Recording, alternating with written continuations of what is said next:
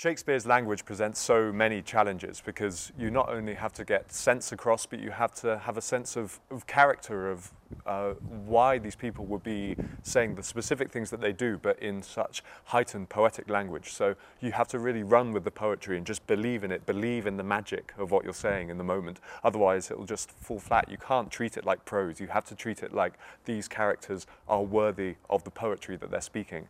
And of course, it's in iambic pentameter, which is a very regular rhythmic uh, form, uh, 10 syllables per line.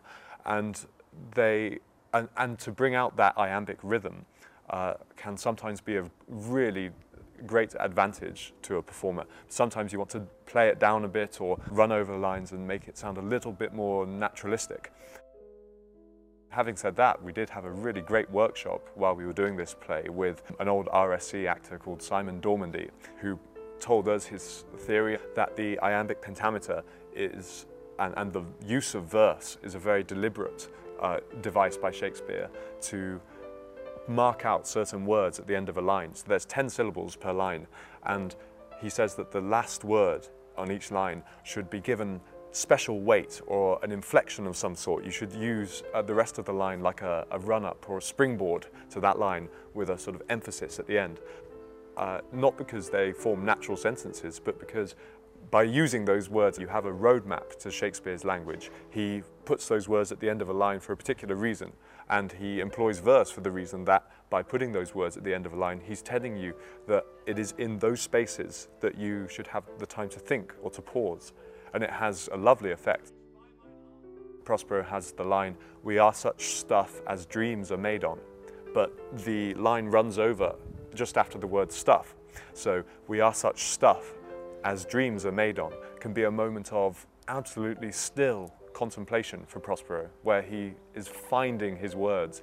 And you feel that by following the words at the end of a line, you're following Shakespeare's direction that he's encoded into the text, and that's hugely exciting.